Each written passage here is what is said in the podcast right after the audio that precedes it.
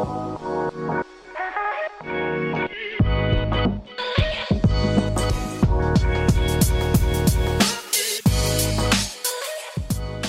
everyone, welcome to Operations, the show where we look under the hood of companies in hypergrowth. My name is Sean Lane. Every customer success team ever will tell you that they want to become less reactive and more proactive. But few CS leaders will tell you the truth that it's a journey to pull off that type of transition.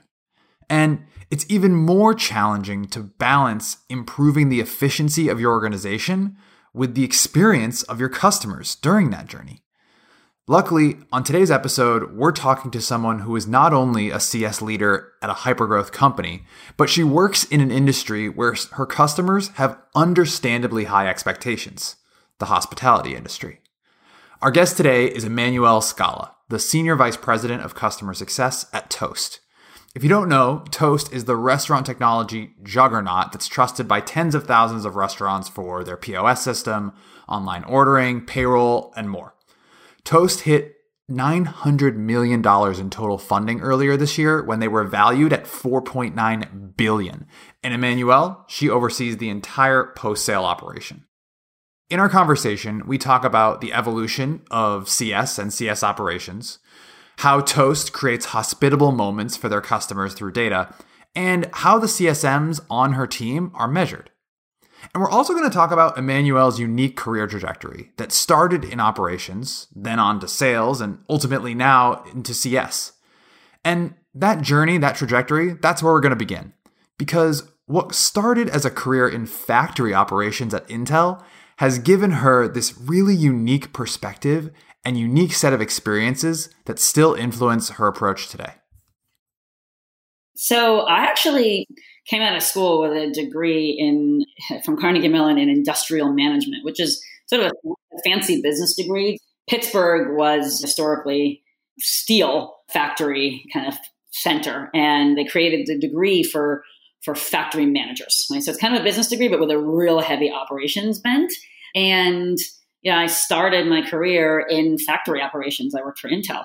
And so there's, you know, factory operations is a lot of process and and a lot of data.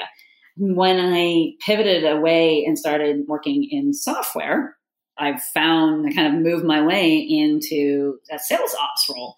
And this was at the very beginning of the SaaS, well, it was even pre SaaS, but very beginning of sort of the software industry, thinking about um, sales as less of a relationship kind of responsibility or less of a relationship career and a bit more of a right, an optimization game. And so finding my way into sales ops was really interesting. So this was right at the beginning of when Salesforce.com, actually when they founded Salesforce.com, and at indeco we were one of the very first Salesforce.com users. So it was like the, the beginning of a data oriented sales process. And it was really cool being at the forefront, being at the, the forefront of figuring out how to use data and how to track data and how to optimize process to get a better sales outcome. So this is like that's where I really started to blend my operational background in sales. But I also knew that I needed to actually sell because I felt I personally feel like if you're just on the operational side and you've actually never done the job, that you're not going to be as effective as if you've experienced both. You can look at the numbers, you can look at the process, you can optimize, but you also actually have sold yourself. You've been there, you've done that. And you also get more credibility, frankly, from the sales teams. And so after about five years or so of being more in a in a sales ops role, I felt like I needed to actually be in a in a bag carrying role. And so I pivoted to carry a bag.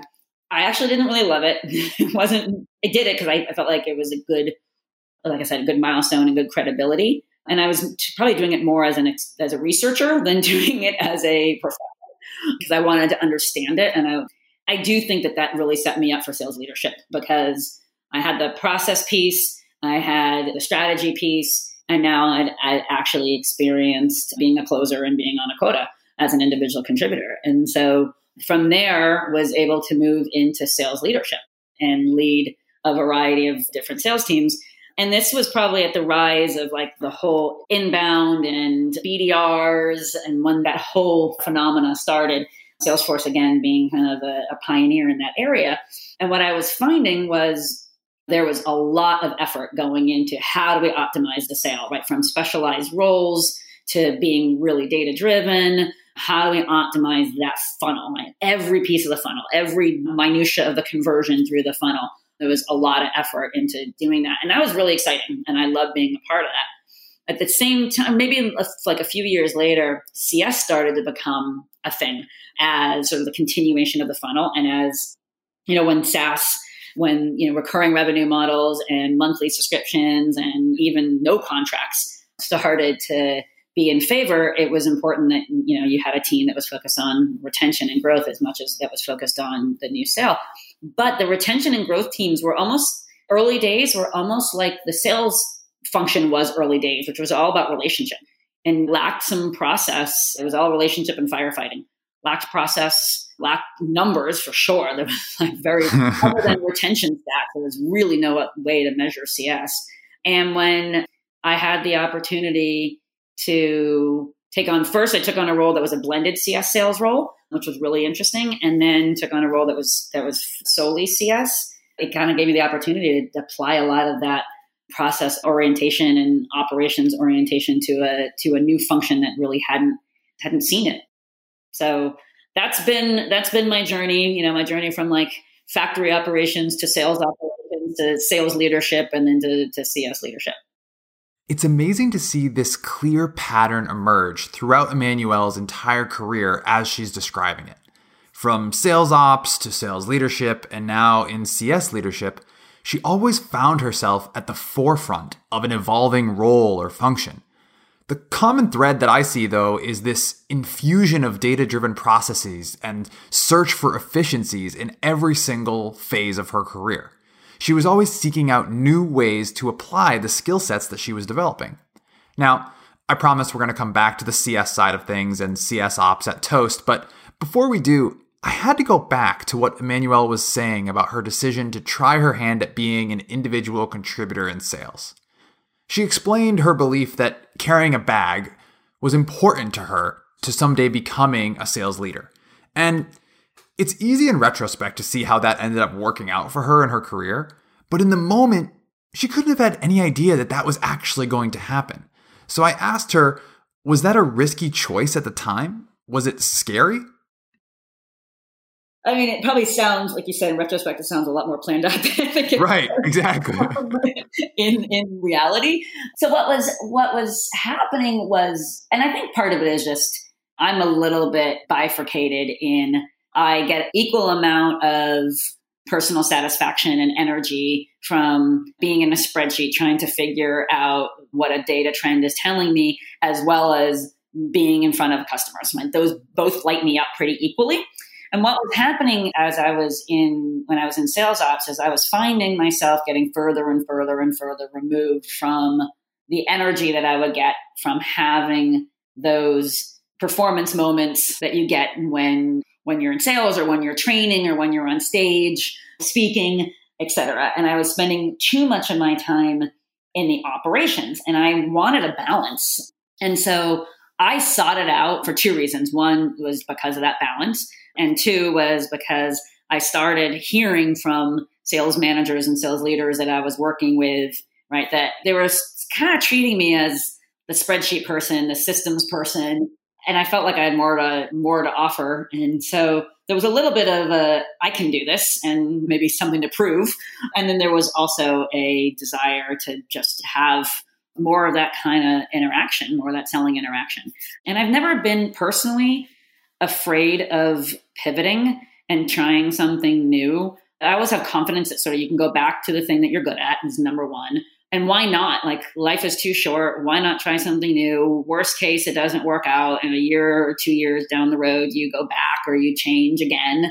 I do think personally it makes for a more well-rounded leader. If your ultimate goal is to be a leader of some type, doesn't have to be a sales leader necessarily, but a leader of some type, you're a much more well-rounded leader when you've done a handful of different roles, um, which is why people like that's why big companies have MBA rotation programs, right? right. They want they want people to experience different roles, and they're breeding them for leadership. You're you're a better ally at the at the ta- at the board table or at the executive table when you can really understand where different leaders are coming from, and you're going to be more collaborative, and you're going to be you're going to shoot for better outcomes. The motivation for me was you know, like I don't care if I fail. And frankly, I wasn't that good at, to be honest, I wasn't that good at being a bag carrier. I was okay. I wasn't the number one rep kind of person. I was okay at it. I didn't love it, and I was fine at it. I'm definitely a better leader than I am a rep. But it was just something I felt like I had to try. And also, I don't, I didn't, I didn't want to lead from an ivory tower. I wanted to lead from a place of experience. And a lot of it, uh, I feel like, is perception, right? Like how you are perceived by all the folks that you are trying to lead or influence, but also what you were saying about having actually been in their shoes, right? Like that is what true empathy is, right? You, you're actually able to say, I've done this job. And so looking out from behind my spreadsheet, I actually get it, right? I, I know what I'm asking of people. Yeah. And I, and I wanted to have the war stories too, right? That everybody else had. Right? Sales has a lot of failure, right? That's just part of the game in sales. There's a lot of failure. And so I think that it's through that that you learn. And so, yeah, I don't regret it. Like I said, it was a couple of years. I didn't do it for very long. Um, and even though it wasn't, I wouldn't say it was the, the highlight of my career in terms of achievement, it was an important step on the journey. I find Emmanuelle's perspective to be so refreshing in a world – particularly the tech world, where people jump from gig to gig or company to company so frequently. And oftentimes they jump at the first sign of challenge or, or any struggle. She's just said that this two year stint wasn't really that long of a time because, in the context of an entire career, it isn't. And that experience was important enough to her to make that stop along the way. Okay, so Let's jump ahead to present day, where, as I mentioned, Emmanuelle is the SVP of customer success at Toast. As she said, customer success and customer success ops currently find themselves in this same evolution of process improvement and measurement that sales had found itself in earlier in her career. So, to give us some context, I asked Emmanuelle about the motivation to join Toast in the first place and where in that evolution they have been as a CS org during her three years there? There was two motivations for me to get into CS. One was I like as I said before, I noticed it was pretty nascent as a function, and so there was a, like this cool opportunity to not only help Toast build this function, but also just being part of the nascency in the industry, like very similar to I was part of the nascency of the more data driven sales industry. So that was kind of cool. But also, what I was seeing was that software companies, SaaS companies in particular, were putting a ton of effort into optimizing go to market and then optimizing growth, but a lot less in optimizing retention. And I think it really burned a lot of companies, especially in the time when capital was pretty easy to, to acquire, that tons of startups were acquiring capital easily, putting that into their go to market motions, posting really big bookings number, and then had a massively leaky funnel, right? And ultimately led to their demise. And so, as a sales leader, I started to see that this is like, sure, I'm hitting my numbers, but like if the company's not going to be successful, it doesn't really matter. And so, I really was, I really wanted to solve for the how do you not just sell to a customer, but how do you make sure that that customer is around for life, right? And how do you make sure that you're optimizing the customer experience so that your retention rates are high and expansion rates are high, and which and then referrals, because it comes full loop back to referrals, right? Referrals are high, which then fuels the sales team. So when the opportunity came at Toast, it was pretty exciting because Toast is a really strong go-to-market engine, but CS at the time was kind of plugging holes. And it was responsible for everything, every every customer facing function post sale, from onboarding through you know, more of account management, um, through uh, also the, the technical support aspect of it. But it was reactive, fairly firefighting, and plugging a lot of holes, and very reliant on the human. There was a bit of an inconsistent customer experience because when you're relying on the human, not on sort of factory standards in terms of consistent processes, then you're going to have deliver an inconsistent experience. And so we would have, you know, when I got there, we'd have some customers that were just absolutely delighted with every bit of their experience with Toast. And you could have this a very similar customer who was absolutely angry at us every single experience with Toast. And so my goal was, all right, how do I create a very consistent, scalable machine, right? In the same way that many companies for the 10 years prior, including some that I was part of, created consistent, scalable sales machines. I wanted to create a consistent, scalable CS machine.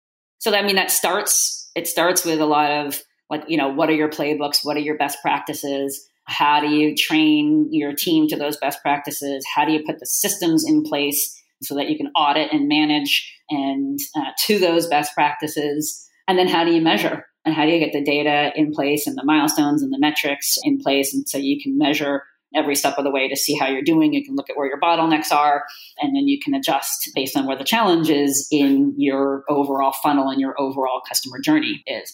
So we've been working on that. I mean, that's been a three year journey. When I got to the company, there was very little, very little metrics that we would measure CS on, like very little diagnostic data. We had sort of outcome data. We had a, we had enough outcome data. So we, I mean, obviously, like we knew what our retention rates were, and we knew we knew what our onboarding rates were. We knew, you know, how many, you know, our book to live ratio was, and you know, we knew all, what all the outcomes were but we didn't really have a good sense of what the inputs were in order to achieve the right outputs. I was just going to say, one of the things I think it's helpful for people to understand about some of those inputs in that process that you're describing at Toast is that for a lot of SaaS companies, this is a technical implementation of a cloud based tool that people are using on their desktop or in an app or whatever, right? And you guys certainly have a component of that, but there's also just this very physical, in person and hardware based aspect to what Toast does as well. And so everything that you're talking about, about this being very human based and tough to make it truly scalable, like that's a whole different layer of challenges when it comes to post sale and realizing the value that people bought Toast for in the first place. So I imagine that was like a whole nother layer for you as you're trying to not just measure the business, but also figure out how to make it less so based on that individual human. Yeah, I mean, I think that the tricky part for Toast is that we're not just a software company, as you said. We're, you know, software, hardware, networking, payments. There's a lot of complexity our buyers are also restaurant owner operators generally and so they're not they're not tech savvy. And they also have a million things to do. They wear a million hats and this is not like they're only it's not like what if you're a salesforce and you're selling and the person who's implementing it is the sales administrator like that's their job right? And this person's job is to run a restaurant not to manage a pos system. Then there's the physical nature and then there's also the expectations of people in a hospitality industry right? The ex- in the hospitality industry, people expect a human interactions, right? That is just part of the relationship is a really big part of why they buy and why they stay around. And so one of the biggest challenges for us has been how do we maintain a deep relationship oriented sort of mentality, but at the scalability and cost structure of something more inherently, you know, you think of a factory as probably the least human, least hospitality thing you can think of, right? So how do you blend, how do you get factory like performance, right? And both from an efficiency standpoint as well as an output standpoint, but blended with hospitality, which is inherently very, you know, human based. And like, I just like solving hard puzzles. Uh, so to me, like that is just really cool, right? Is like, can you get hospitality like experience, but in a, in a factory predictable, low cost way? How do you balance factory like performance with hospitality like experience? Talk about a tricky balance to strike. Emmanuelle's customers are held to such a high standard in their restaurants every single day. So why shouldn't they hold their vendors to the same standard? I'll never forget, I used to work in restaurant technology as well, and a restaurateur once told me that running a restaurant is like hosting a massive dinner party at your house every single night. Except your guests are going to call you out when they don't like the art on your wall or the colors of your chairs. I love how frequently Emmanuelle's first job in factory operations comes up in the way that she describes her business now. She's constantly seeking out those factory like standards and efficiencies. But what I think is most impressive is that she does this in a way that doesn't ignore the customer experience. She's not putting efficiency over customer satisfaction, she's focused on both. Part of it is also finding ways of using data to drive hospitable moments, right? And when I think about the engine in the factory, right, I think about, okay, some parts of that factory line, right, are high value added activities, and some part are really low value added activities. And we've been on a journey to automate all the low value stuff, which then frees up the humans to do the high value stuff. So we can have the same cost structure in terms of the number of humans that we need for every implementation of the number of humans that we need to manage an account or to answer the phones in, in our care team.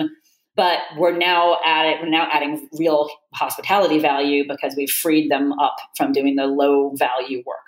Can you give me an example of a, of a high value hospitality moment? Oh yeah, I can give you a couple, and I can give you examples of some of the, the lower value ones. So buying a replacement printer, okay, right? Like there's there's no reason for someone to do that. Like there's, I know what I need. This printer is fried. I need a new one. That's it. Like you just that's something that you should just go online and buy. Yeah, we did not have that previously, right? That was something that actually you had to talk to a human to do previously. Now the way to transition that into a high value right, is the customer goes online, buys the printer, right? The care agent, 24 hours after it's been delivered, calls the customer and says, How's everything going with your printer? Do you need any help? Do you need any help setting it up? It's the same amount of work for the human in terms of like the hour spent placing the order and et cetera versus the hour spent calling them and asking how it went and seeing if they need any help. But it's a significantly better experience for the customer. That's amazing. And as you've changed that lever, right? You've you've ridden this wave of digital adoption. You've separated these activities into high value and low value. That has also enabled you to completely change the model as well, right? In terms of how you service your customers and the fact that, you know, I feel like most CS organizations when they start start with a very simple like okay, one human being for every account type of model, but obviously as Toast has seen the hypergrowth that it has seen, you've needed to tweak that and like I said, we are on, I mean, this is a journey. We're not complete with it right? So I'd be lying if I said that there wasn't still low value work that the humans are doing today, right? We're, we're knocking things down one at a time to get to this ultimate place where, where all the low value work is, is automated. But yeah, it, what it does, it, is, it definitely has allowed us to pivot our model right? And and our CSM team. And so I have three teams. I have like our onboarding team, our customer care team, and our we call them restaurant success managers or CSMs. And all three of those teams have been able to go through their own transformation in how they perform those roles. But as an example, the CSM team used to be kind of an extension to, of support, where they were firefighting, they would be quarterbacking, churn threats, things like that. And they were covering every account in, in a very reactive way. Now the CSM team is covering um, our top accounts and they're measured on how many business reviews they're doing with, with, their accounts, right? And they're talking about the roadmap and they're talking, they're having these strategic business reviews and they're building deeper relationships. Now, are they still quarterbacking if there's a churn threat or something? Of course, like that doesn't go away, but they're able to, they have the data to be able to focus on the customers that have the most need. We have data around things like adoption. So we know which of our customers have high adoption scores with our products and which of them have low adoption scores with our products. And so now a CSM, instead of just waiting for whatever fire is going to show up that morning when they, they show up to work, now they can look at, okay, which customers might need me today because which customers in my portfolio are showing low adoption, which customers can I proactively reach out to and help them um, through that adoption curve. So it's a it's just a game changer in the way that they perform their job, and it's all because I would probably say we're maybe like two thirds of the way on the journey, but but like we're on this journey from let's say reactive button pushers to proactive consultants. But I'm so glad that you call it this journey, right? And you recognize the fact that you're part of the way there because I feel like every CS leader anywhere will tell you that, yeah, we're trying to be less reactive and more proactive. But the journey for how to actually flip that switch is a pretty tough one. And you're probably never going to be in a situation where you're going to be 100% proactive. No, never, yeah. I'm curious, like you talk about some of these different product based adoption scores and information that you are giving to your CSM team or your restaurant success team and arming them so that they can be more proactive. For people who are listening and want to do something similar within their teams, what does that actually look like if I'm a CSM? How does that information surface itself to me and how do I use that to then plan out my day, right? Because it's one thing to have the data, it's a totally different thing to get your restaurant success team bought in on the fact that, like, okay, this is how you can actually become less reactive because we're going to give you this crystal ball of information ahead of time. So that's also a journey. where I want to land, and then I'll tell you where we are now. It's not, we're not all the way where I want to land, but where I want to land is and I, have actually done what I'm about to describe. I've done it. At, I did it at DigitalOcean for only two use cases, but it was probably the most important two use cases. So I know this is possible. It's just a decent amount of work, especially for an organization as big as Toast. But where I want to land is that all your data is orchestrated. All your product usage data and your behavioral data and your demographic data is orchestrated in your systems. And this is a heavy like partnership with BI so there's a data layer. You have to basically get all your data in one place, you know, first, and you have to orchestrate, especially the product side, in order to actually identify trends in your usage data.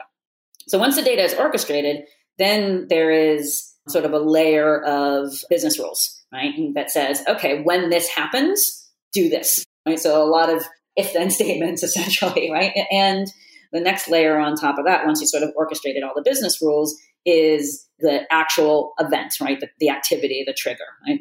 which can show up to a CSM in the form of like a task that they have to complete in Salesforce or in whatever system that they're using, or it can show up as a campaign that's going to go out and through, you know through a marketing automation system, as an example, or that potentially even can show up in a trigger that's direct to customer that just bypasses the human altogether, like an SMS, right? And why bother telling a human to alert a customer to something when you can just alert the customer to something immediately. And so that is exactly where we're going. I'll give you a couple examples of some that we have today and some that we don't have today. One that we don't have, but we're working on actually right now, is as a customer is going through their onboarding, onboarding Toast is, a, is complex. Right? They're likely to hit some snags or they're likely to get distracted potentially or not complete a task or not complete a task fully. If we can orchestrate the product, and we are, we're dead smack in the middle. This one's actually going to go live pretty soon.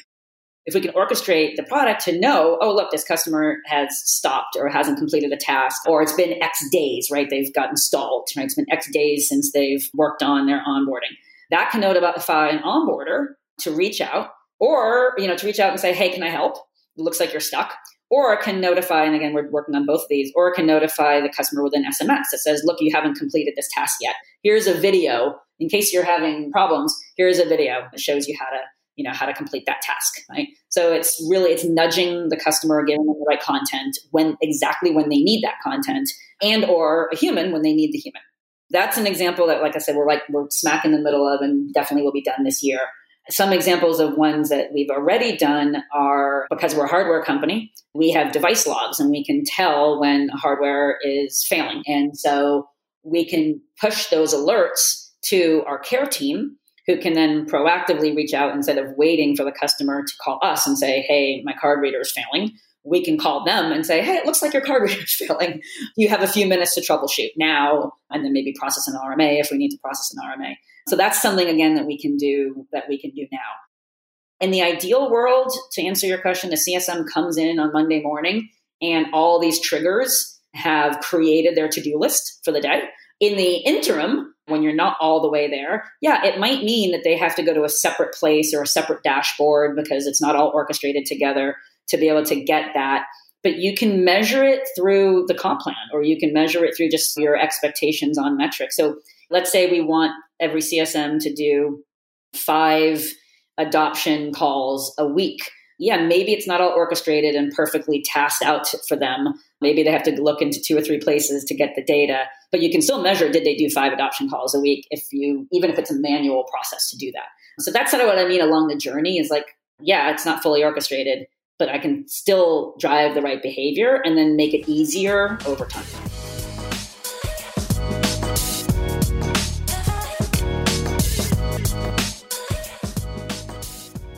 Before we go, at the end of each show, we're going to ask each guest the same lightning round of questions. Ready? Here we go. Best book you've read in the last six months? Oh, geez. I would say, okay, oh, probably not best, but I would say a book that I've read. No, I've actually read in the last six months. I'm trying to think about business. I've actually been reading a lot of fiction lately just because that's fine. Summer and, you know, I am. Uh, so I really enjoyed American Dirt. As did I. It is really, really good. Really, really good. All right. Normally we have people who are in ops, so I ask them their favorite part about working in ops. So you can either do something from when you were in ops or working with ops. Favorite part? Oh, God, definitely favorite part is when you have a hypothesis and then you grow, grab a bunch of data to either prove it right or wrong. Like I'm pretty curious and I love manipulating data and asking like the why 17,000 times until I get to the answer. All right. Flip side, least favorite part about working in ops? I would say least favorite part is it just it's hard. It takes a long it takes a long time. I mean, there's especially in a business as complex as Toast, it takes a long time to orchestrate all your data and your systems in the way. I kind of have a high sense of urgency. So least favorite part is things take longer than I'd like. Someone who impacted you getting the job you have today. I would say probably Mike McGinnis. If he's, if he's he can give a shout out to Mike, I'll make sure he listens to this so he knows. uh, he was my boss at Sophos. He ran sales. He was one of those leaders that gives people their space to really flourish and puts a lot of trust in people. And he gave me a ton of responsibility in, in some cases where I was ready for it, in other cases where I wasn't. So he believed in me and really helped, you know, just help launch my career. All right, last one. One piece of advice for people who want to have your job someday. I would say don't, like I said toward the very beginning, like don't be afraid along the journey to try something different, even if it's lateral move, even if it's a pivot, even if it feels like even a bit of a backwards move. You're always going to learn something. So think about your career instead of like a career journey, think about it as a, as a learning journey. Can I learn something from this, even if it physically feels like a step backwards, if you can learn something, you are on a journey and you're on a path towards something towards something bigger. Manuel, this has been awesome. I really appreciate it. One last bonus question for you. You work with restaurateurs every single day. It's been a tough year for restaurateurs. How can all of us out there who love going to restaurants and love our local restaurants support them during this time? So, two things buy gift cards maybe for the future that you can save or, or, gift to your friends. So this holiday season, it's a good time instead of buying someone the latest iPhone or some electronic, buy them gift cards um, at their restaurants and order takeout. Even if you're not comfortable going to a restaurant, especially as it gets colder, order takeout. And just remember that when you do order takeout, you go directly to the restaurant's website because some of the third parties charge fees and the restaurant ultimately makes more money if you go direct to their website or call them for your takeout.